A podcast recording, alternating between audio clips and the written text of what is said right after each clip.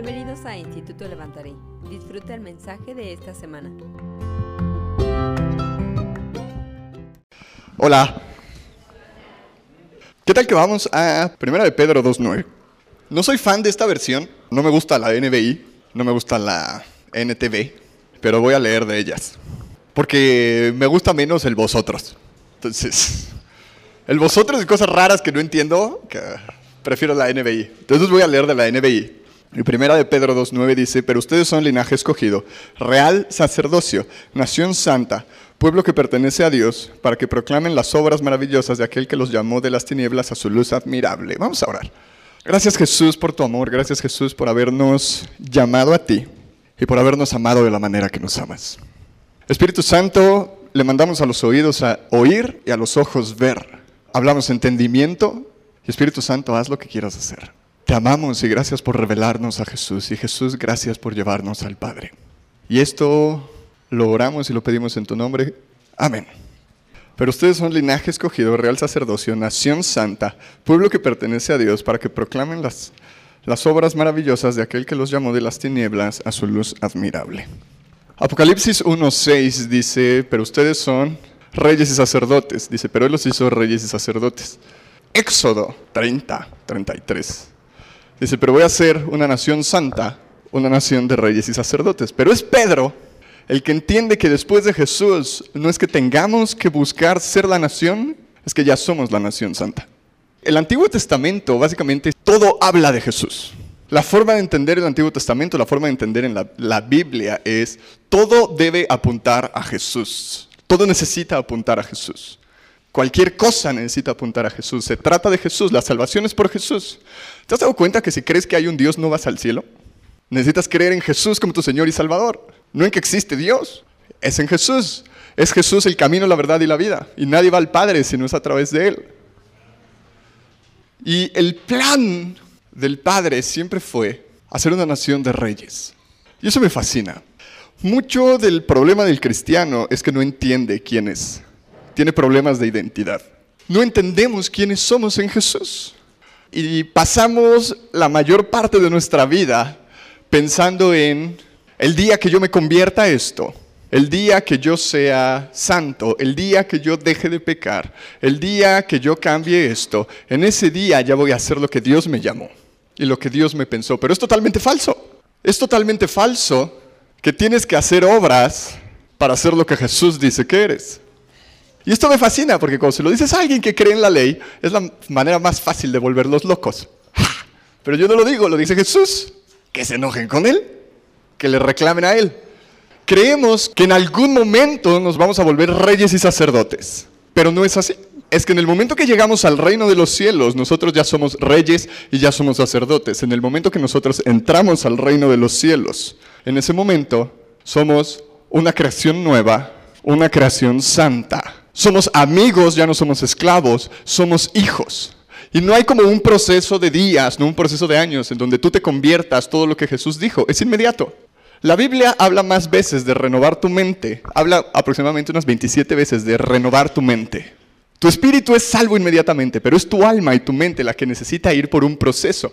Y muchas veces nuestro problema y nosotros nos quedamos cortos de la vida que el Padre tiene para nosotros no es porque la Biblia esté fallando, es porque nosotros no estamos haciendo algo bien y por lo general empieza acá.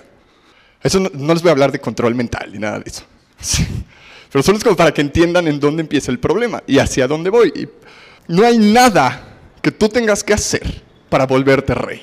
En el momento que tú vienes al reino de los cielos, tu identidad cambia y tú te vuelves rey y sacerdote. Tengo una onda con las cosas como de la realeza me gusta mucho, no sé por qué, pero eso de los castillos, los príncipes, las princesas, los reyes, los caballeros es algo que me gusta. ¡ah! Y hace un año, dos, no sé cuándo se casó el príncipe Harry, creo que hace un año, ¿sí? Con Meghan, un año y algo. Ah, se casó el príncipe Harry con Meghan Markle, una actriz X. Y conozco una persona que se iba a casar. Y en esa fecha yo estaba hablando con su prometida. Y le dije, ¿qué estás haciendo? Me dijo, no, pues estoy viendo la vida de Megan. Dije, ¿por qué? No sé. dije, las cosas que tienes, puedes perder el tiempo porque pierdes el tiempo viendo la boda real. O sea, no sea ridícula. Y me dijo algo que me encantó. Y empezó a hablar del que era su prometido. Él este, sirve en varias iglesias, es, este, es hijo de pastor, sirve en su iglesia, hace varias cosas. Y lo que ella me dijo es, me dijo, porque quiero aprender de ella. Dije, ¿qué? Me dijo, sí. Me dijo, porque me van a dar un reino y necesito aprender a comportarme como reina. dije, ok. Me dijo, y Megan es como yo. Me dijo, y él es como Harry, él es un príncipe. Me dijo, yo no. Y yo necesito aprender a comportarme como se comportaría una princesa, como se comportaría una reina. Él escuché y dije, ok, tiene sentido. Ya es menos vano. Y una de las cosas que la realeza tiene, que la nobleza tiene, es este concepto francés que se llama noblesse oblige. Y me fascina. Por lo general nosotros tenemos esta conciencia de dos cosas. Uno, o que el destino ya está hecho y no importa lo que hagas, no lo puedes cambiar. Y que pues si naciste pobre, mueres pobre y esa era tu vida. O la otra es que dependiendo de tus decisiones, puedes mejorar o empeorar tu futuro. ¿Cierto o falso? De hecho, hacemos mucho énfasis en eso. Es, no, no, toma buenas decisiones. Piensa bien que vas a estudiar porque no quieres echar a perder tu vida. Piensa bien las cosas. Pero el nobleza oblige no es nada de eso. Se traduce como nobleza obligada. Y el concepto es impresionante. Y cada persona, no con dinero, cada persona de la realeza lo tiene. Y así los educan. El príncipe Harry, príncipe William, la princesa de Mónaco, los príncipes y reyes de España. Todos crecen así porque es parte de la identidad de ser un rey. Y parte de la identidad del ser un rey, y esto de nobleza obligada, es porque tú naciste en esta casa y porque tú naciste rey, tienes una responsabilidad con el mundo y hacerlo un lugar mejor para la gente. No se trata de lo que quieras, no se trata del destino, porque tú perteneces a la realeza, tienes que hacer la vida de los demás mejor. Y así piensa un rey. Y me fascina. Uno de los errores que tenemos es que venimos a Cristo y nos comportamos como niños y empezamos a pensar todo para nosotros. ¿Lo han notado? Está bien cuando pues empiezas, pero ya cuando tienes 25 años en el Evangelio, aguanta. O sea, espérate un poco.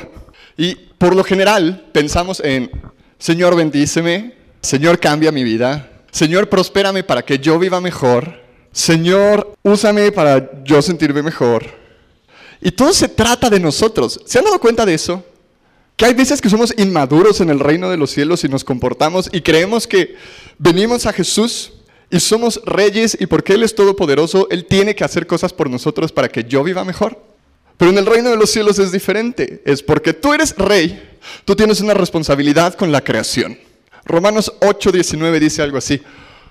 Dice, porque la creación, dice, el universo espera expectante la manifestación de los hijos de Dios.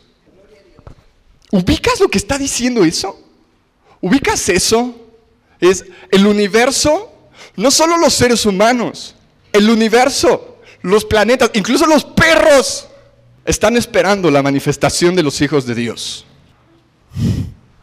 Porque hay un mensaje que los hijos son los únicos que podemos llevar y es un mensaje de esperanza. Y la creación necesita recordar algo, va a ser redimida. La creación necesita recordar algo, que los sufrimientos de este mundo no se comparan a la gloria venidera cuando veamos a Cristo descender y esa es nuestra esperanza. La creación, hay una parte que dice, clama para que los hijos de Dios se manifiesten. Es porque nosotros venimos al reino de los cielos y porque nosotros somos parte del reino, porque fui adoptado y fui hecho familia. Tengo una responsabilidad con toda la creación para decirle la bondad de Dios y anunciarles y llevarlos a la luz admirable de Dios. Es impresionante. El reino de los cielos no se trata de ti. El reino de los cielos no se reduce simplemente a que a ti te vaya bien.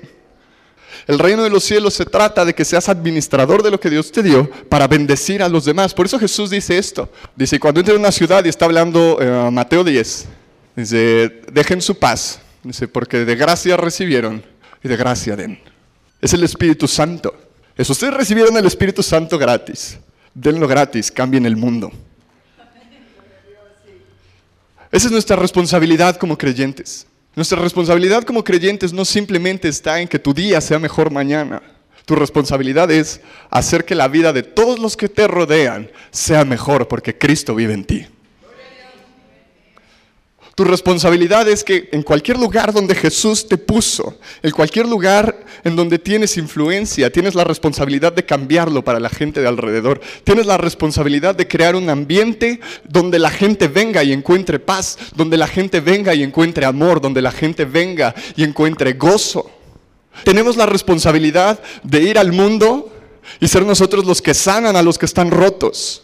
No solo se trata de que Dios lo haga en mí, se trata de yo hacerlo por Él. Ese era el plan de Jesús. Una gran diferencia entre el esclavo y el hijo, o entre el huérfano y el hijo, es que el huérfano siempre espera venganza y el huérfano siempre espera que le vaya bien. Pero el hijo no. Es súper fácil darte cuenta en dónde está el cristiano cuando lleva mucho tiempo preguntando, entonces, ¿qué puedo hacer para ir al cielo? Este, ¿Cuánto alcohol puedo beber? O sea, hay una regla, hay un alcoholímetro celestial que después de ciertas cervezas me va a decir, ya no, perdiste tu salvación. Hay un momento en donde cuántas malas palabras puedo decir al día para saber cuántas digo, cuántas no. Cada vez que se acerca alguien a mí me pregunta, entonces la salvación se pierde, es porque quiere hacer algo que sabe que no está bien. Entonces, ¿qué, qué es pecado o no es pecado? O sea, ¿la salvación se pierde o no se pierde?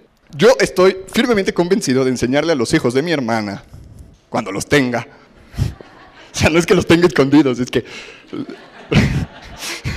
la van a ver así de Rebeca.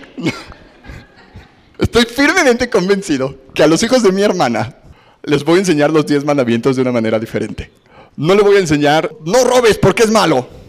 Les voy a decir, porque eres un rey, no robas. Porque eres un rey, no mientes. Porque eres un rey, honras a tu padre y a tu madre. Es cuando entendemos quiénes somos en Cristo, todo lo demás que no se ve como Él lo dejamos de hacer. Y es lo que empezamos a cortar. No se trata de lo que tú hagas, se trata de lo que tú eres. No se trata de las cosas que tienes que hacer, se trata de lo que eres y simplemente en lo que eres, en eso empiezas a actuar como hijo. No se trata de deja de pecar, se trata de eres santo. Por lo tanto, compórtate de esa manera. Se trata de el Espíritu Santo vive en ti, por lo tanto, ten gozo. ¿Ya ven cómo es totalmente diferente? Y es más fácil, porque actúas de quién eres en Cristo. Actúas en tu identidad y nunca debes actuar como lo que no eres. Una cosa que me gusta decirle, por ejemplo, a los de la alabanza o gente que tengo cierta influencia sobre ellos, cuando veo que no están haciendo algo bien, es, esto no es lo que eres. No te estás comportando como lo que eres. Y no saben cómo funciona. Se quedan pensando, sí es cierto, yo no soy esto. Y cambian su actitud. No les tengo que decir, qué pésimo comportamiento. No, es, no seas berrinchuda. Es, tú no eres eso. No te comportes como lo que no eres. Y cambian. Porque estoy apelando a su identidad, estoy apelando a lo que son ellos en Cristo. Y eso es lo que Jesús hace. Cuando tú ubicas que eres rey, te tienes que comportar como rey. Cuando tú ubicas lo que eres, y en este momento concreto, cuando tú ubicas que eres hijo, cuando ubicas que eres rey, te vas a comportar como ellos. Los huérfanos preguntan qué deben de hacer para ir al cielo, igual que los esclavos. Pero es el Hijo el que dijo que venga el reino. ¿Ven la diferencia? No podemos enseñarle a la gente lo que la Biblia dice a través de los ojos del esclavo o a través de los ojos del huérfano, es a través de los ojos del Hijo. Jesús, el Hijo, en ningún momento dijo, deja de pecar para ir al cielo. ¿Qué dijo? Si me amas, vas a hacer lo que digo. Ah, la puso más difícil. Es de, ah, es como cuando te dicen, pues haz lo que quieras, pero tú sabes lo que haces. Y tú así de, entonces voy a la escuela o no. Dicen, haz lo que quieras. Y tú así de, chin. Pues, pero tú sabes lo que haces. Ah, tengo un amigo que me contó cómo le decía a su mamá para que no consumiera drogas. Su mamá es este, maestra. Y le dijo, tú haz lo que quieras. ¿Cómo le vamos a poner? Juan, no se llama Juan. Dice, tú haz lo que quieras, Juan. Dice, pero solo piensa en algo. Si un día estás todo drogado y te ven así, van a decir, qué horrible, qué vergüenza el hijo de la maestra Ángeles. Pobre de la maestra Ángeles, teniendo un hijo como él. Entonces dice que cada vez que iba a probar algo era así de, no, mejor no, porque mi mamá, ¿qué van a decir de mí? y yo así dije, ¡Eh! mírenla, qué inteligente. En el momento que apelas a tu identidad, en el momento que actúas de tu identidad hacia afuera, puedes ser quien eres en Cristo. Y eso es lo que quieres hacer. Es el hijo el que ve cómo hacer que el negocio del padre crezca. Es el huérfano el que piensa cómo sacar beneficio del negocio del padre para él mismo. Es el hijo el que piensa, ¿cómo voy a bendecir a todos los demás? Es el rey el que piensa, necesito cambiar la vida de todos esos, necesito hacer un impacto en todos esos. Por eso Jesús dice, ustedes son la luz del mundo. Dice, son una luz puesta en una ciudad para que todos lo vean. Por eso Jesús dice, ustedes son la sal del mundo. No es para que seas simpático, es para que cuides al mundo. Porque la sal era la manera de preservar la comida. No tenemos que ir afuera a condenar al mundo, tenemos que ir afuera a cuidarlos. Eso fue lo que Jesús hizo. Tenemos que ir afuera y dice, en el momento que la sal ya no sabe, ya no sirve para nada. En el momento que no podemos cuidar ese lugar en donde Dios nos puso y necesitas entender esto. Todo lo que tú hagas y el lugar en donde estás, tú eres una puerta del reino de los cielos hacia la tierra y es un lugar que Dios te dio para que lo administres. Escuela, casa, trabajo, absolutamente todo es un lugar donde tú tienes influencia. Y es un lugar donde tú tienes autoridad en eso, pero necesitas darte cuenta. Es un lugar en donde en el cielo se espera que hagas una diferencia y empieces a transformar el mundo. Dice Hechos que cuando hablaban de Jasón y ellos decían, aquí vienen los que trastornan al mundo. ¿Sabes quiénes hicieron los primeros hospitales? Los cristianos. ¿Sabes quiénes hicieron las primeras escuelas? Los cristianos. ¿Y los primeros orfanatos? Los cristianos. La iglesia primitiva lo hacía. Por eso dice el libro de Hechos, ahí vienen los que están liando el mundo. O sea, nosotros no estamos acostumbrados a esto. Esto sí. Y eso es lo que el cielo espera de ti. Y déjame decirte algo, puedes hacerlo. Tienes todo lo que se necesita para transformar el mundo alrededor de ti. No necesitas mi permiso, no necesitas que el pastor lo haga, necesitas darte cuenta que eres un rey y eres una reina, que no eres un esclavo, que no eres un huérfano, que eres un hijo. Y el lugar en donde tú estás tienes autoridad para hacer que se vea como el cielo se ve. Y después de haber dicho eso, hay dos historias que te quiero contar. Voy a empezar por la menos divertida que es Marcos 6. La Biblia está bien padre y hay cosas en la Biblia que es como de, ok. Y cada vez que alguien baila en la Biblia, algo pasa. Es Marcos 6, la decapitación de Juan el Bautista. Vamos a leerlo desde el 17. Dice, en efecto, Herodes mismo había mandado que arrestaran a Juan y que lo encadenaran en la cárcel. Herodes se había casado con Herodías, esposa de Felipe, su hermano. Una fiesta que se traían. Y, o sea, aguanta. Y, el hermano estaba casado, se divorció. Ella lo deja para casarse con este Herodes y se lleva a la hija, o sea, a su sobrina, a la sobrina de Herodes. Y ahorita aparece la señorita en cuestión en la historia. y Juan le había estado diciendo a Herodes, la ley te prohíbe tener a la esposa de tu hermano. Por eso Herodías, que es la excuñada, ahora esposa, Dice, le guardaba rencor a Juan y deseaba matarlo. Dice, pero no había logrado hacerlo, ya que Herodes temía a Juan y lo protegía. ¿Se dan cuenta de esto? Herodes le tiene miedo a Juan, pero lo protege al mismo tiempo. Es impresionante. Es impresionante cómo Juan, estando en la cárcel, la persona que lo puso en la cárcel lo sigue protegiendo por el miedo que le tiene. Eso es parte del favor y la gracia. Y necesitas aprender qué favor y gracia tienes para explotarlo y para crecer en eso. Y dice pues sabía que era un hombre justo y santo. La gente sabe quién eres. No necesitas traer un letrero que diga soy cristiano, pero cuando actúas en lo que eres en Jesús, la gente empieza a notar quién eres. Siempre. Y dice que era un hombre justo y santo. Y ahora dice, cuando Herodes oía a Juan, se quedaba muy desconcertado, pero lo escuchaba con gusto. es un creyente en potencia. Es como esos de, no, no, no, no, no, bueno, sí. Dice, no, ya no me digas, a ver, ¿qué más? Como el día que me le dieron la mano. Es que estaba en España y me vieron la cara. Y de repente tenía una gitana encima y yo así. Lo peor es que le había dicho a todo el grupo, y no le hagan caso a los gitanos si no le damos dinero. ¿A quién creen que agarraron los gitanos desprevenido? Todavía me cobró. Se puso bien intensa. Y grita, y cuando la gente grita yo no sé qué hacer. Entonces empezó y me dijo unas cosas bien raras. Y me dijo, cinco euros. Le dije, no te voy a dar nada. Le dije, además no traigo. ¿Y qué creen que hice? Pues acá me pegué en las bolsas para probar mi punto y sonaron las monedas. Y me dijo, ahí traes. Y yo así pero si pones atención, ¿no? Ya saco cinco y me dijo, son diez. Le dije, ¿diez? Me dijo, sí, por las dos. Le dije, ay, solo me leíste una. Le dije, además ni entendí. No sé qué pasó, pero me leyeron la mano por descuidado. Pero yo así de, sí, sigue más, sigue, dime, dime. Así, así Herodes, ¿no? Herodes así de, no, Juan, lo que dices es horrible. ¿Y qué? ¿Qué debo de hacer o qué? ¿Cómo? Es para un amigo. Es para mi hermano. Su esposa lo dejó. Y parece que se quiere casar de nuevo, entonces quiero decirle qué debe hacer. Entonces, está Herodes escuchando a la persona con la que él, a la misma persona que él puso en la cárcel. Así se ve el favor y gracia. Dice la Biblia que José tenía favor y gracia y Dios lo prosperaba. Y lo dice cuando José está en la cárcel. Y para nuestra mentalidad es una tontería. Es, ay, a ver Dios, ubícate. O lo prosperas o está en la cárcel. No se puede las dos. Pero hay veces que en tus momentos más difíciles Dios te va a prosperar.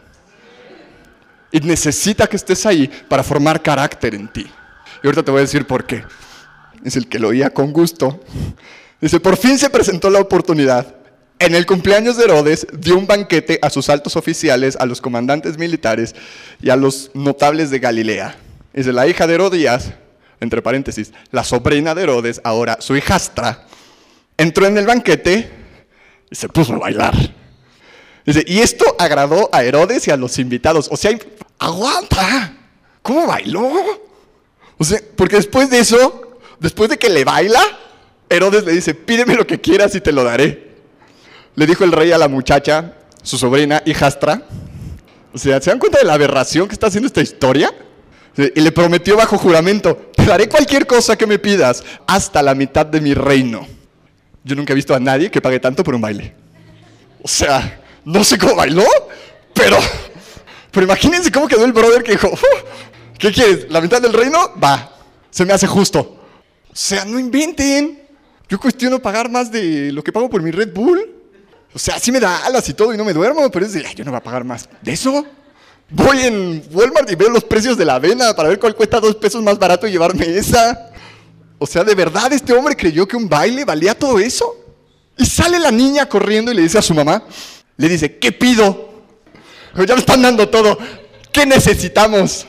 ¿Cinco caballos? ¿Otro castillo? ¿Que te vuelvas a casar con mi papá? ¿Un rey? Y le dice a la mamá, pide la cabeza de Juan el Bautista. Y lo peor es que la niña no se inmuta. Es como, ah, sí, va, claro, claro. ¿Por qué no? Ayer pedimos la de otro brother. Dice, dice mi mamá que la cabeza de Juan, por favor. Porque nos parece razonable por el baile. Y dice que Herodes tiene miedo porque respetaba a Juan, porque reconocía el favor y la gracia en Juan. Hay una versión que dice que incluso Herodes lo protegía dentro de la cárcel y le daba de comer. De hecho, hay un punto en donde Juan le manda a preguntar a Jesús. Le dice, pregúntenle y díganle si es él al que estoy esperando. O sea, estaba en la cárcel y no es como horas de visita. Era una cárcel diferente y los discípulos de Juan tenían acceso a la cárcel. Imagínate el favor y la gracia que Juan tenía con Herodes para tener a sus discípulos adentro y para poder seguir enseñando dentro de la cárcel. Hay veces que tú vas a tener y va a ser necesario de ti que hables de la bondad de Dios incluso en tus peores momentos. Que en el momento difícil vas a tener que pararte y seguir diciendo, pero yo lo vi bajar y ese fue el Cordero de Dios que quita el pecado del mundo.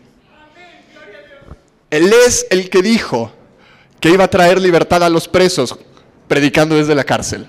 Hay veces que vas a necesitar que en tu peor momento pararte en fe y decir, esto es lo que creo, este es Jesús y nadie me mueve. Y vas a tener favor y gracia de la gente que te puso ahí para seguir haciéndolo. Y ahí está Juan y dice, pero como Herodes lo juró delante de todos, le cortó la cabeza.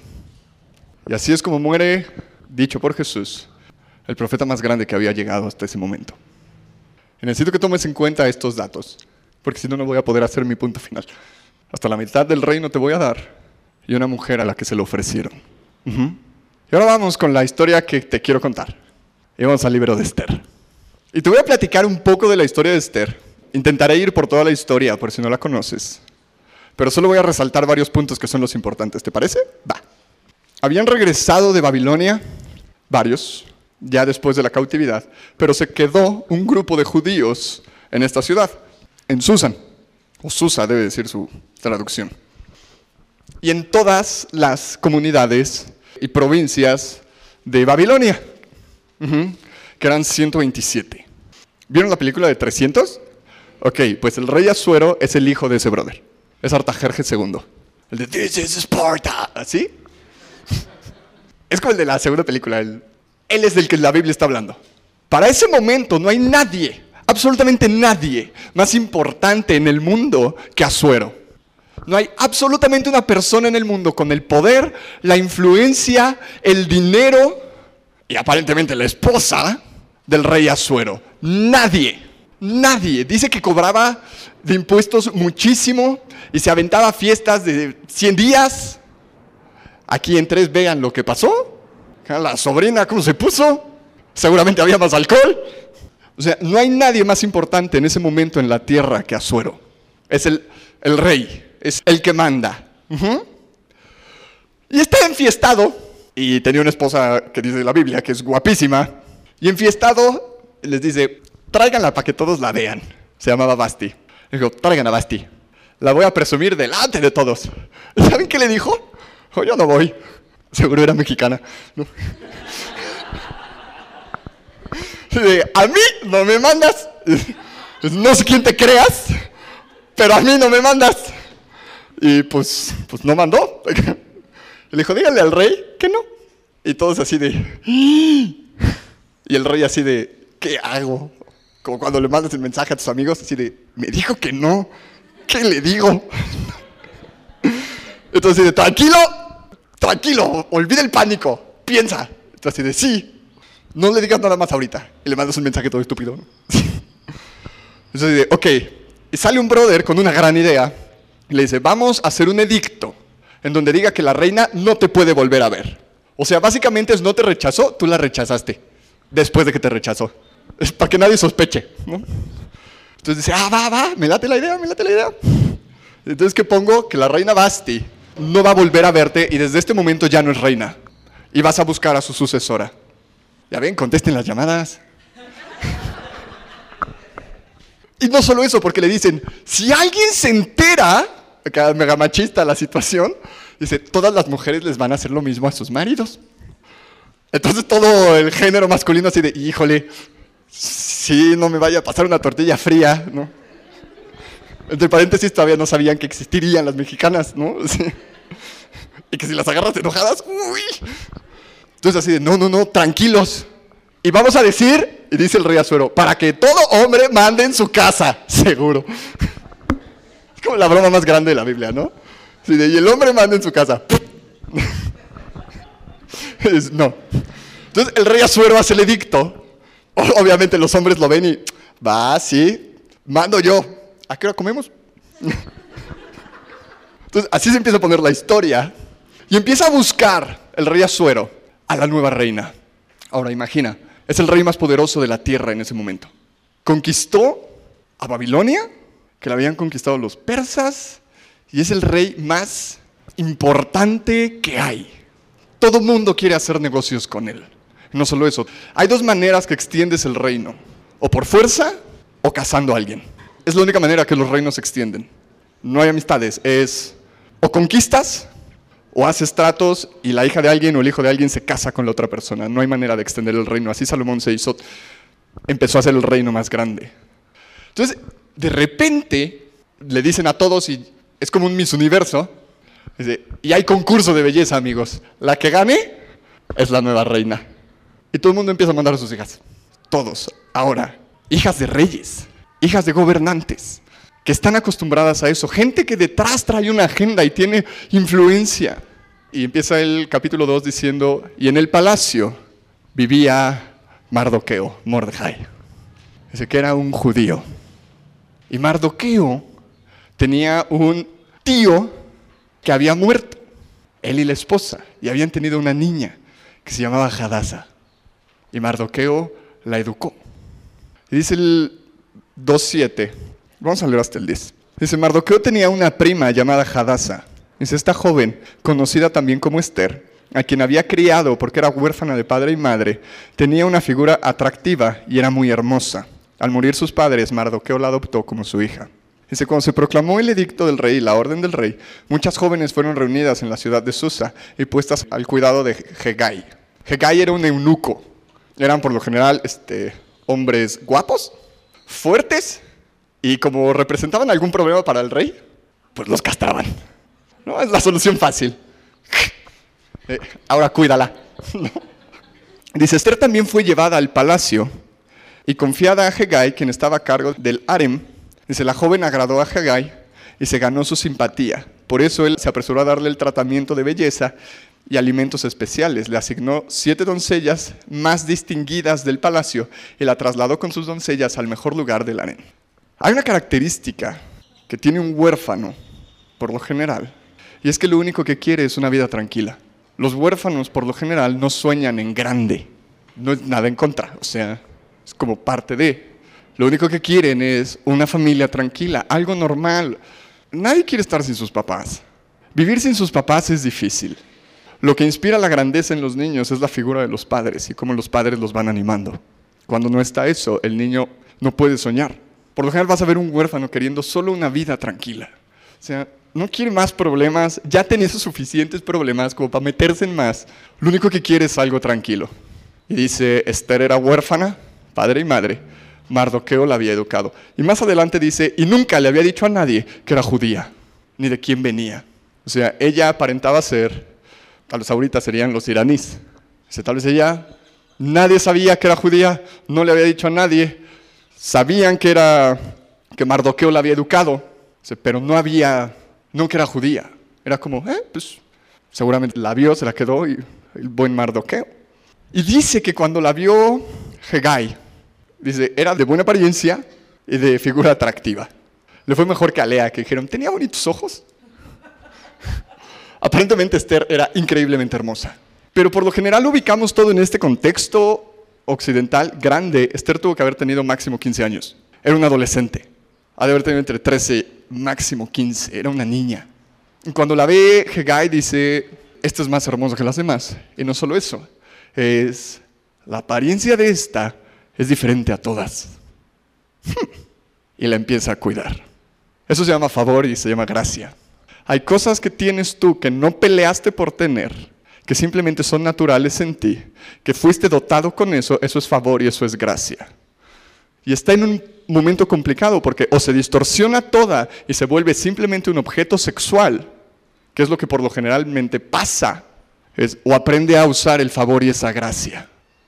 y empiezan los tratamientos de belleza. Seis meses de aceite de mirra y seis meses de como cosméticos. Los aceites de mirra se ponían como en, no en todo el cuerpo, lo iban haciendo por partes. Porque había una cosa que era bastante complicada. Cuando tienes el árbol de olivo, tienes la aceituna. Para sacar el aceite necesitas estar madura. Y es cuando se aplasta toda. Si tú la cortas cuando no está madura, cuando está como en un tercio de crecimiento, el aceite que produce va a ser muy ácido, no se puede comer. Pero se usaban con el aceite de mirra y se ponía porque quemaba el vello. Pero si se dejaba más tiempo, la podía quemar a ella. Entonces, todas las personas que entran en ese tratamiento, es un tratamiento bastante agresivo. Y dicen que después de seis meses ya no crece nada.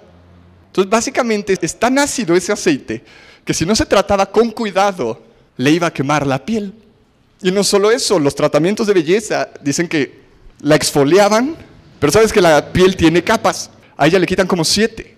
O sea, lo que parece un concurso de belleza padrísimo es realmente siendo otra tortura para la pobre niña que ya sufrió demasiado. Para la pobre niña que lo único que quiere es no volver a sufrir, la llevan en contra de su voluntad a hacer casting para un rey para ver si es parte de las 500 esposas del rey. Porque si no salía bien el casting, no se iba a su casa, se quedaba como concubina. Ay, qué padrísima vida de la princesa. O sea, ¿te das cuenta? Es o le sale muy bien o va a ser miserable, increíblemente miserable, porque además ni va a ver al rey, porque lo va a compartir con todas y va a vivir en la casa de las concubinas, porque además era una casa aparte. Y la belleza de Esther es favor y gracia. Y Esther tiene que hacer algo, tiene que aprender a ser quien es ella. Hasta ahorita es una huérfana muy hermosa. Y si seguimos leyendo, dice que no le había dicho a nadie quién era. Pasa el año y es el día que tiene que ver al rey Azuero. Imagínate, pobre niña de 13 años. Algunos de ustedes acá en la secundaria tuvieron que exponer. Acá te pones bien mal, es como, mm". tiemblas, se te ve el aire, que hay todos tus amigos, horas para que nadie te esconda la mochila de nuevo. o sea, una niña de 13 años, 15, Tiene que ponerse delante de la persona más influyente del mundo, más poderosa del mundo, para ver si vale la pena o no. Y cuando entra, Azuero la ve y dice que se enamoró de ella. Y la vio y dijo, ahí está la reina. El favor y la gracia puso a Esther en ese punto. Pero cada vez que una persona iba a salir e iba a ver al rey, les dejaban tomar lo que fuera de la casa donde vivían. Ahora, acuérdate que es de las casas más influyentes, están comiendo lo mejor que tienen. De todos, la que mejor comía era Esther. La que vivía sola era Esther, porque el eunuco la quiso. No una onda como sexual, pero es porque quiso cuidarla. Y Esther tenía acceso a lo mejor. Y dice que cuando tenían que ver al rey, podían pedir lo que fuera de la casa. Y se lo quedaban para siempre, no tenían que regresarlo. Esther tuvo que haber tenido algo diferente a todas las demás. Porque en el momento que le dicen, ¿qué quieres Esther? Esther dice, nada. Dice, ¿qué es lo que me recomiendas que yo le lleve al rey? Por lo general una persona que está en una situación para tomar ventaja la toma. Y podían sacar las joyas que quisieran, lo que más les gustara, pedir lo que fuera y no tenían que regresarlo. Pero Esther se para delante de la persona que la había estado cuidando y le dice, ¿tú qué crees que sea lo mejor que le pueda llevar yo al rey? Porque el favor y la gracia te van a abrir puertas, pero el carácter te va a mantener en el lugar de tu bendición. Hay veces que perdemos las cosas que Dios nos da porque nos falta carácter para mantenerlas. Y es esta parte de carácter que tiene Esther, en donde no se vuelve loca por las circunstancias, pero dice, ¿qué es lo mejor que yo puedo hacer? Y vuelve a mostrar algo. Ser humilde cuando todos los demás estaban pensando en ellos, ella piensa en, ¿cómo puedo agradar al rey? Y dice la Biblia que eso le encantó al eunuco y a todas las que estaban con ellos. Es cuando ella tomó y mostró carácter. Ahora, el carácter no es que te pongas a gritar como histérico o histérica. Eso es que estás histérico o histérica. El carácter es de lo que estás hecho, mantenerlo en los momentos difíciles. El favor y la gracia te va a abrir puertas, pero el carácter te va a hacer mantenerte en los lugares de promoción. Y necesitas entenderlo. Y el carácter muchas veces se desarrolla en la cárcel. El carácter se desarrolla cuando no tienes. El carácter se desarrolla en el año de tratamiento, en donde hay cosas que parece que te queman, pero dices, ni modo, para adelante. Y ahí está la niña esta. Y el rey la ve y dice, ella. Y la huérfana de la nada se convierte en reina. Pero eso no es todo. Hacen una fiesta, aparentemente, porque hacían fiestas todo el tiempo. Y Mardoqueo escucha que hay dos porteros, dos gentes que trabajan con el rey que quieren matar al rey. Entonces Mardoqueo va y le dice a Esther, ¿quieren matar a tu esposo? Hubiera sido fácil dejarlo morir, ¿no? Ella era la reina. Pero va y le dice a Suero, te quieren matar. Es, hay dos personas. Investigan y era cierto. Y salvan al rey. Y el rey muy agradecido, ¿qué creen que hace? Nada. Y es el capítulo 3. Después de que lo salva, el rey tiene una persona en la que confía demasiado. Se llama Amán. Y dice que lo pone como el segundo en toda la nación, o sea, 127 personas, era Azuero y ahora está este brother. Y pues este brother, como ya ganó promoción, ¿qué creen que es lo primero que hace? Dice, ah, pues voy a hacer un edicto que cada vez que me vean, la gente se arrodille delante de mí, porque pues es la mejor manera que puedo servir a la gente, ¿no? Lo hace, la firma, y todos lo ven y acá se postran, ¿no? cambiando el mundo, ¿no? Y Mardoqueo, ¿qué creen que hace? Lo ve y es de, Y Amán se empieza a enojar. Y le dicen, ¿por qué no te postras? Es porque yo soy judío y no me postro delante de nadie. Como que los judíos y mexicanos somos parecidos, ¿no? Es porque yo soy mexicano y a mí no me va a venir con esas cosas. Y si quiere, nos damos. O sea, que me diga. Y Amán se empieza a enojar. Y se enoja tanto. Y descubre por qué no se está postrando. Dice la Biblia, pero se le hizo mala onda solo matarlo a él. Entonces, como se le hizo mala onda solo matarlo a él, dijo, vamos a matar a todos los judíos, porque pues, de una persona a todos, pues todos, ¿no? Es lo más razonable. Que a estas personas están trastornadas, ¿no? Y dice que se hace un edicto para matar a todos los judíos. Y Namán llega y le dice al rey, fíjate que hay personas en tu pueblo que pueden ser un problema para ti. Dice, y voy a pedir 10 mil piezas de plata por ellos y el dinero te lo doy a ti. Bien hábil, ¿no? Y le dice a Suero, dice, ah, tienes razón, haz lo que tienes que hacer y el dinero te lo quedas tú. Entonces, Amán hace su edicto y dice que el día 13 del último mes del año, toda la gente puede matar a todos los judíos que vea. Es como la película de la purga, ¿no? Es como de, ah, día para matar. Pero la condición es, tiene que ser judío. y si tú ves un judío, lo puedes matar. Y si, ustedes los ven, los pueden matar. Y todos en todas las provincias empiezan a emocionar porque dicen, uy, 13 de Adar, día de matar judíos. Deporte nacional, como el béisbol. Y Mardoqueo se entera, le dice que se cambia su ropa y va corriendo. Ese es el capítulo 4 y esta es la parte más impresionante de estas cosas. ¿Te das cuenta cómo le empieza a ir? Se empieza a poner la historia mal y está increíblemente mal. O sea, lo van a matar a él, a su familia y todos. Y le dice, se viste de silicio y le dicen a Esther, tu primo está en la calle y está gritando. Dice, y tiene un mensaje para ti. Y Mardoqueo escribe el mensaje. Le dice, nos van a matar este día. Se lo manda a Esther y Esther así de... ¡Ah!". Y Mardoqueo le dice, por favor ve y habla con el rey. Y le dice Esther, querido primo, no puedo. Tú sabes que para yo hablar con el rey me tiene que llamar, porque si no me llama me va a matar. Y vamos al capítulo 4, versículo 13. Esther le mandó decir a Mardoqueo, mira, sí muy mala onda que nos vayan a matar, pero pues no puedo hacer nada, que me vayan a matar a mí. Y Mardoqueo le manda decir, y le dice, cuando Mardoqueo se enteró de lo que había dicho Esther, mandó decirle, ni creas que por estar en la casa del rey serás la única que escape con vida de entre todos los judíos. Si ahora te quedas absolutamente callada, si la salvación y liberación para los judíos vendrá de otro lado, pero tú y la familia de tu padre perecerán. Y esta es la parte más increíble de la vida de Esther, cuando Mardoqueo apela a quién es ella.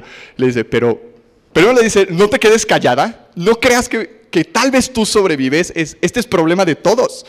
Le dice, no te calles Esther. Le dice, pero al final, si no dices nada, la salvación y liberación llegará por otro lado. Le dice, pero quién sabe, Tal vez fuiste hecha reina para un momento como este. Es, mira niña, que has llorado toda la vida porque no tienes padres y no tienes identidad. Tal vez este es el momento donde encuentres para qué estás en este mundo. Es, tal vez has creído que lo único que eres, es una huérfana que no tiene nada. Es, tal vez estás destinada para la grandeza que nunca has querido ver en ti. Te voy a dar un dato súper curioso. Mardoqueo era de la tribu de Benjamín, hijo de Kish, hijo de Semei, los mismos familiares de Saúl, porque siempre hay realeza escondida en los huérfanos, igual que Esther. Y Esther le contesta y le dice, dice, por favor ayunen por mí. Dice, yo también voy a ayunar. Dice, y en tres días voy a ver al rey. Y le dice algo maravilloso, dice, y pues si muero, pues moriré. Si muero, moriré. Después de que Mardoqueo le dice, tal vez, quién sabe, pero tu destino y todo estaba escrito que para este momento fueras quien tienes que ser. Porque hay más en ti de lo que tú ves, Esther. Porque puedes decidir seguir siendo la huérfana que siempre has sido, o puedes decidir ser la reina que siempre has estado destinada para ser. Hadassah, su traducción es arrayán, y el arrayán tiene que ver con gozo y con cosas que cuidas. Pero Esther tiene que ver con estrella. Y le está diciendo, puedes decidir si vas a ser el arrayán de tu casa que está totalmente bien, o puedes ser la estrella en la oscuridad para la nación que te necesita. Y vuelve a apelar a su historia, vuelve a apelar a quién es ella. Hay más en ti de lo que puedes ver. Hay más en ti de lo que estás viendo.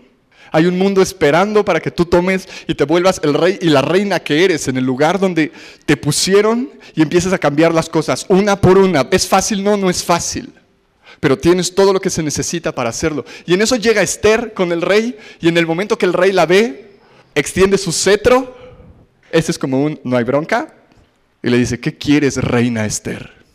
Dice, pídeme y hasta la mitad de mi reino te doy. ¿Te das cuenta que le dijeron lo mismo a la hija de Herodías? ¿Te das cuenta de eso? Los dos la pregunta es, ¿qué quieres? A los dos los reyes estaban cautivados por la belleza de las dos y las dos tuvieron que decidir qué iban a hacer. Por cada Esther que no decide tomar su lugar, hay una hija de Herodías que mata la unción y el propósito de Dios en ese momento. Y Esther respondió como reina y dijo, vamos a hacer una fiesta. Dijo, ¿vendrías tú y Amán a mi fiesta? Y la hija de Herodías dijo, mata la unción. Una probó carácter en ese momento. La otra probó que no tenía absolutamente nada de carácter y prefirió matar el propósito de Dios en el pueblo que ser quien tenía que ser. Y Esther, después de eso, ese es el capítulo 4. En el capítulo 5 los invita a la fiesta y le dice, por favor, ven tú y Amán en dos días a mi casa, voy a hacer una fiesta para ti.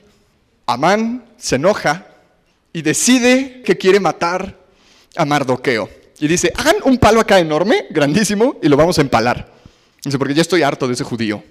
Esa noche llegó Amán y le dijo a su esposa, dice, soy el hombre más influyente después del rey. Dice, tengo hijos, tengo riquezas, tengo todo lo que quiero. Incluso la reina me acaba de invitar a una fiesta, solo a mí y al rey. Dice, pero que este judío no se arrodille delante de mí, eso me molesta. Y le dice la esposa, pues mátalo. Y la historia se está complicando, ¿no? Porque además Esther no ha dicho nada, solo no la mataron. Y sale y dice, hagan un palo porque mañana matamos a Mardoqueo. Y llega al siguiente día a hablar con el rey, con Azuero. Pero ¿qué creen? Azuero le dio insomnio en la noche. Y como le dio insomnio, dijo, pues que me lean lo que he hecho, me quedo dormido. Y le empezaron a leer las crónicas del rey y le dijeron, un día quisieron matar al rey. Y, dice, y Mardoqueo lo salvó. Y el rey dijo, ¿y cómo le mostramos gracia a Mardoqueo? O sea, ¿qué hicimos por él? Le dicen, nada. Y Azuero es como, chin, tengo que hacer algo. Y en ese momento entra Amán, el hombre más importante que odia a Mardoqueo. Me fascina esto. Y llega y le dice el rey, cuando ve entrar a Amán, le dice, ven, ven, ven. dice, ¿qué pasó? dice, ¿qué haría el rey si quiere honrar a alguien? y le dice a Amán, porque era el hombre más importante, dice, ya la hice. El rey está hablando de mí. dice, yo le daría un vestido usado por el rey un caballo usado por el rey y que lo pasé una persona importante. Y le dice el rey, ok, sí, perfecto, me encanta la idea, trae a Mardoqueo, dale mi vestido, súbele el caballo y paséalo por la ciudad. Hay veces en tu vida que las cosas se van a ver horrible y se van a juntar en tu contra, pero Dios ya preparó la manera de sacarte de ahí. Dios ya preparó la manera para sacarte del momento difícil. Y ahí tienen al pobre de Amán paseando por toda la ciudad a Mardoqueo, al ver que le cae gordo. ¿Les ha pasado eso cuando tienes que tratar vida al que te cae gordísimo? Se siente horrible. ya lo trae gritando. Este hombre lo estamos honrando por el rey. Que honren a Mardoqueo. y el pobre de Amán jalando el caballo, ¿no? Momento súper incómodo, ¿no? Si yo hubiera sido Mardoqueo, habría ido así de... Ay. Es estas veces donde es como pena ajena, es como de, ah, no es cierto. Y Mardoqueo va vestido como el rey, en el caballo del rey, con su enemigo, paseándolo y honrándolo. Y todavía no se pone fea la historia, porque Amán sabe algo. Va a llegar el 13 de Adar, vamos a matar a los judíos. Para este momento nadie sabe que Esther es judía. La niña, la escuencla, exiliado de la comunidad judía. y llega el día de la fiesta. ¿Y qué creen que le dice el rey a Esther de nuevo? La ve y le dice, ¿qué quieres, reina Esther? Dice, ¿qué quieres? Pídeme lo que sea y hasta la mitad de mi reino te doy. O sea, el brother está acá clavado, clavado.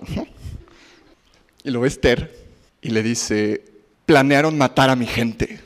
Dice, mi gente y la casa de mi padre la van a matar. Amán está al lado, ¿no? Imagínate a Amán así de, ¡y qué mala onda! ¿Quién es el infame? Dijo, hicieron un edicto en tu nombre y nos van a matar. Le dice, si nos fueran a vender como esclavos, pues ni modo. Dijo, no te quitaría el sueño con esto. Dijo, pero nos van a matar a todos, en todo el país, en las 127 provincias. Nos van a matar. El 13 de Adar nos van a matar. Y le dice el rey, ¿quién hizo eso? Ubicas que es una niña. Y ubicas que Amán es el hombre más importante después de Azuero. Y la niña tiene que señalar a la persona más importante después del rey en ese momento. Igual en ese momento es alguien. Aplicas el no te quiero decir porque no quiero que tenga problemas. Solo te voy a decir que hay alguien. Pero Esther voltea y le dice, él, tu consejero, el más importante, él es el que planeó matarme. Y Amán así de, ¿qué? Y dice, claro, soy judía, baboso.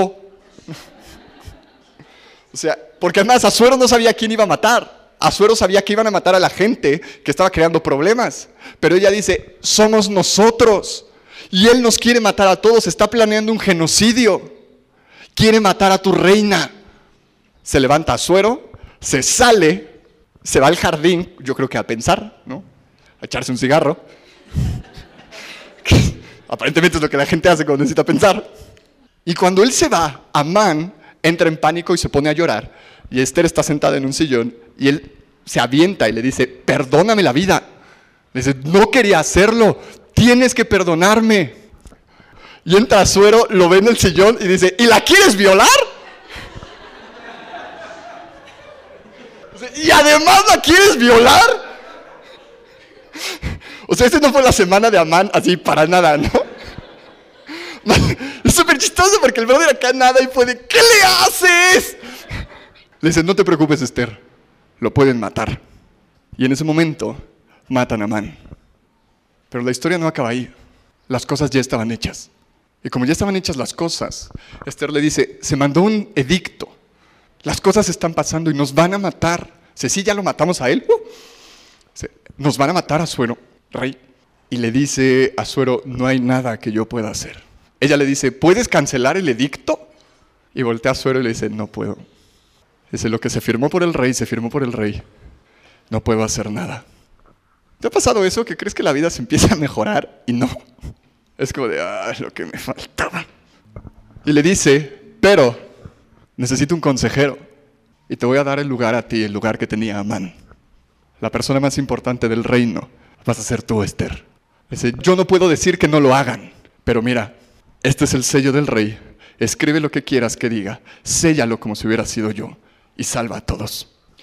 Y Esther escribe, dice, los judíos se van a poder defender ese día de cualquier persona que les pueda hacer algo y se van a poder juntar y los van a poder matar. Se pueden defenderse. Los sella y le dan los caballos más rápidos que tiene para que lleguen antes del 13 de Adar. Los caballos salen en el mes, en el mes tercero. Hay veces que tú y yo estamos esperando que Dios haga las cosas, porque como es soberano y es todopoderoso, estamos esperando que Dios nos saque del problema en el que ya estamos metidos. Pero déjame decirte algo, la realeza que hay en ti, tienes toda la autoridad para cambiar las cosas por ti mismo, porque Jesús ya hizo todo lo demás. No necesitas muchas veces que papá se aparezca y el rey te diga, tranquilo, yo lo resuelvo. El rey está esperando que tú tomes las cosas en tus manos y le mandes a las cosas que se vean como tienen que ser. Y que le mandes a las circunstancias que se alineen con el reino de los cielos. Muchas veces estamos esperando que los problemas se vayan y no pelear, pero en el reino de los cielos necesitas entender algo. El reino de los cielos sufre violencia y somos los violentos los que lo arrebatamos que se trata de la violencia que tú tienes para arrebatarle las cosas a Satanás. Que Él planeó tu muerte, claro, pero todo Dios lo puede usar para tu bendición. Que las cosas que Él planeó para tu mal, Dios las va a usar para tu bien, exactamente como lo hizo con José. Y te dio todas las cosas y te dotó de todas las herramientas para que puedas salir de los problemas en los que estás metido. Te dotó de todas las herramientas para que las cosas que estás viviendo se vean como el reino de los cielos dice que se tienen que ver. Te dotó de todo, no solo para que te salves a ti, sino para que salves a toda la nación que te rodea. Para que salves a tu casa, para que salves a tu matrimonio, para que salves a tu trabajo, para que salves a la gente que está alrededor de ti. Y esa es la parte más impresionante de la historia. La mirra tiene que ver con transformación. El nombre de Mardoqueo tiene que ver con mirra. Y cuando la noche se pone más oscura, es en el momento donde la transformación ocurre, donde las tinieblas se vuelven oscuridad, donde las tinieblas que te rodeaban en la noche se vuelven la oscuridad de Dios y es el lugar en donde estás seguro. Hace como un año pasé como un buen de semanas, meses, este, intentando no suicidarme. Y después de que creí que estaba bien, llevaba como dos semanas sin pensar todos los días en suicidarme.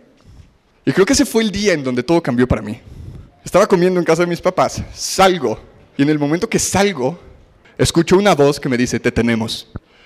Y empiezo a sudar frío, cierro los ojos e inmediatamente veo como tres demonios, muerte, miedo y ansiedad. Y, me dice el infame, me dice, te tenemos. Y lo único que pude hacer fue como, ya valí. Y lo único que pude hacer fue correr a mi cuarto. Me senté en mi cama. Y lo único que me acuerdo que estaba acá razonando y podía hacer, y puse Defender la canción que dice, cuando me había perdido, tú fuiste y me encontraste.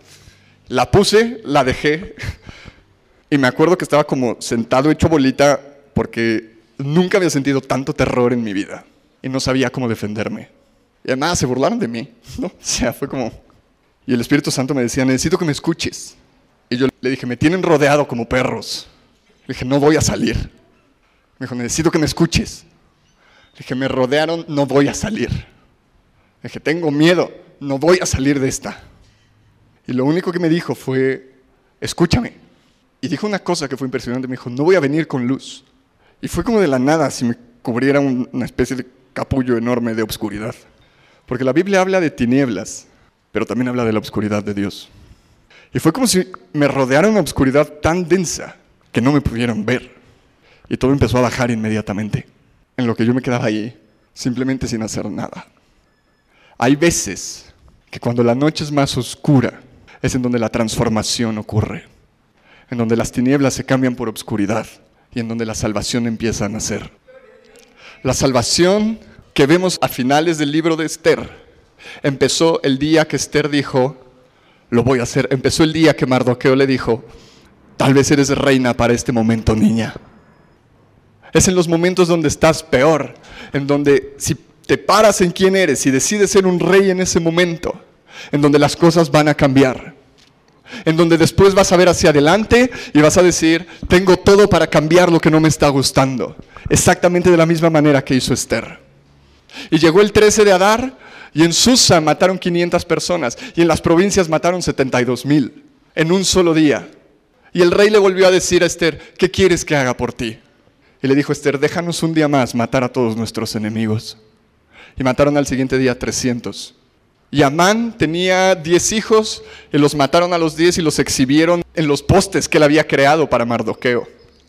El plan que Satanás puso y planeó en tu contra se va a volver en contra de él. Porque así funciona esto. Lo que Satanás planeó para destrucción, Jesús lo va a planear para tu bendición. Las cosas que te han estado atormentando van a ser las cosas en donde la gracia de Dios se haga más fuerte y es en donde vas a ver tu salvación. Amán tiene que ver con maldad. Sus diez hijos son el fruto de la maldad. Muchas veces estamos esperando que la maldad se termine para que la justicia crezca, pero no es así. Es en el momento que la justicia crece, es en el momento que la justicia brilla, es en el momento que tú te levantas y brillas, como dice Isaías, es en ese momento en donde la maldad muere. No necesitas matar primero la maldad para que crezca la justicia, necesitas vivir en justicia. Necesitas ser quien eres en Cristo. Y en el momento que tú eres lo que eres en Cristo, en ese momento el fruto de la maldad va a morir. Y tienes todo lo que se necesita para cambiar tu situación. Pero necesitas decidir qué vas a hacer. ¿Vas a ser una Esther o vas a ser una hija de Herodías? ¿Te vas a salvar a ti y a toda tu gente? ¿O vas a matar lo que Dios está intentando hacer en ese lugar? Y piénsalo en cualquier ámbito en el que vivas, cualquier cosa que te guste, cualquier cosa en donde te sientas atraído, cualquier cosa donde Dios te haya puesto, piensa esto. Tienes todo lo que se necesita para que la situación se vea como se ve el reino de los cielos. Eres tú el agente de cambio en esa situación. Eres tú la persona que estuvo destinada desde el principio para invadir ese lugar con el reino de los cielos. Eso eres tú. Necesitas pensar y necesitas decidir qué vas a hacer. ¿Vas a ser un rey o vas a ser un esclavo? ¿Te vas a arriesgar? ¿Vas a pensar en los demás y hacia adelante o vas a pensar en tu momento? Tal vez has estado años sin que el rey te llame, pero todo eso es proceso y cuando eres fiel en el proceso tienes el carácter que se necesita para que lo que Dios te da, hacerlo crecer. El problema es la falta de carácter y eso solo se tiene decidiendo vernos como Jesús nos ve. Tienes todo lo que necesitas para cambiar todas tus circunstancias. Fuiste creado para transformar tu vida, para transformar tu familia, para transformar tu trabajo, para transformar cada vida que se cruza contigo. Fuiste creado para cambiarla. Fuiste creado para traer paz en los lugares, fuiste creado para traer amor en los lugares, fuiste creado para ser un agente de cambio, no fuiste creado para esconderte en un palacio. Fuiste creado para ser un rey, fuiste creado para ser una reina. Eres un hijo, no eres un huérfano. Eres un amigo, no eres un esclavo. El mundo te está esperando a ti. El mundo te está esperando a ti, no importa la edad que tengas. Puedes ver a través de la Biblia.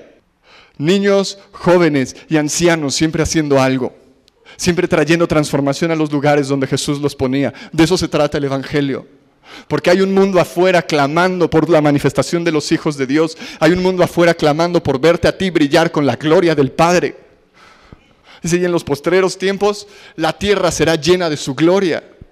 No es porque la tierra vaya a brillar de la nada, es porque nosotros, tú y yo, vamos a brillar con la gloria de Dios y vamos a hacer que esta tierra se vea como el cielo. Pero necesitas decidir si lo vas a hacer o no lo vas a hacer. Necesitas decidir quién vas a ser. Tienes todo. Hay un rey, hay una reina escondido dentro de ti. No te conformes con lo que este mundo te da, no te conformes con matar lo que Dios está haciendo. Sé fiel al proceso. Sé valiente en la circunstancia. Sé quién debes ser. Y deja que Jesús traiga salvación a través de ti, como dijo Mardoqueo. Salvación y liberación van a venir de una manera u otra, pero tal vez fuiste llamado para este momento. Tal vez tu vida vale más de lo que has creído que vale. Tal vez tienes un propósito más grande de lo que has creído que tienes. Pablo dice, tres veces pedí que quitara este aguijón y él me dijo, bástate mi gracia para que mi poder se perfeccione en tu debilidad. Hay veces que queremos que Dios quite nuestra debilidad, pero hay veces que Dios deja a los gigantes para usarlos a nuestro favor. Hay veces que la debilidad va a estar ahí para que en ese momento la gracia de Dios se haga más grande y para que tengas más impacto en las cosas que tú creíste que nunca lo ibas a tener. Estás destinado para ganar, estás destinado para ser más que vencedor, eso es lo que eres. Y cualquier cosa menos de eso es una mentira de Satanás. Cualquier cosa que no se vea como en el cielo tiene la posibilidad de ser redimida. Y cualquier cosa que no se vea como en el cielo y lo que Dios dijo para ti, todavía puede ser perfeccionada. No compres la mentira que solo eres un huérfano. No compres la mentira que solo eres un esclavo. Eres un rey, eres un sacerdote, eres un hijo de Dios, eres más que vencedor. Porque Jesús ya lo hizo en la cruz, simplemente tienes que actuar como lo que eres. Cierra tus ojos. Padre, te amamos y enséñanos a ser quienes somos en ti. Padre, levanta a los y las Esther que hay en este lugar y que tomen el lugar que tienen en el reino de los cielos. Señor, que las cosas que se han visto negras, que se han visto llenas de tinieblas, le mandamos cambiar ahora en el nombre de Jesús. Levántate y resplandece porque ha venido tu luz y porque el día de tu salvación llegó. Ya, siento que el Espíritu Santo quiere que te quede claro eso. Levántate y resplandece porque el día de tu salvación llegó. No es al revés, no esperes brillar y después levantarte. Levántate y brilla. Tu salvación ya llegó. Estás en camino de ver todo lo que has anhelado, todo lo que has orado, pero no es solo para que tú estés bien, es para que impactes al mundo con eso. No solo se trata de ti, se trata de la creación que clama por la manifestación de los hijos de Dios. Es de la creación que clama por esperanza. No solo se trata de ti, eres más que lo que ves. Eres absolutamente más de lo que ves. Así que levántate y resplandece porque ha venido tu luz. Gracias Jesús por tu amor. Gracias Jesús, gracias Espíritu Santo por llevarnos de gloria en gloria, de victoria en victoria, de fe en fe y de fuerza en fuerza. Y te damos la gloria por los siglos de los siglos. Amén.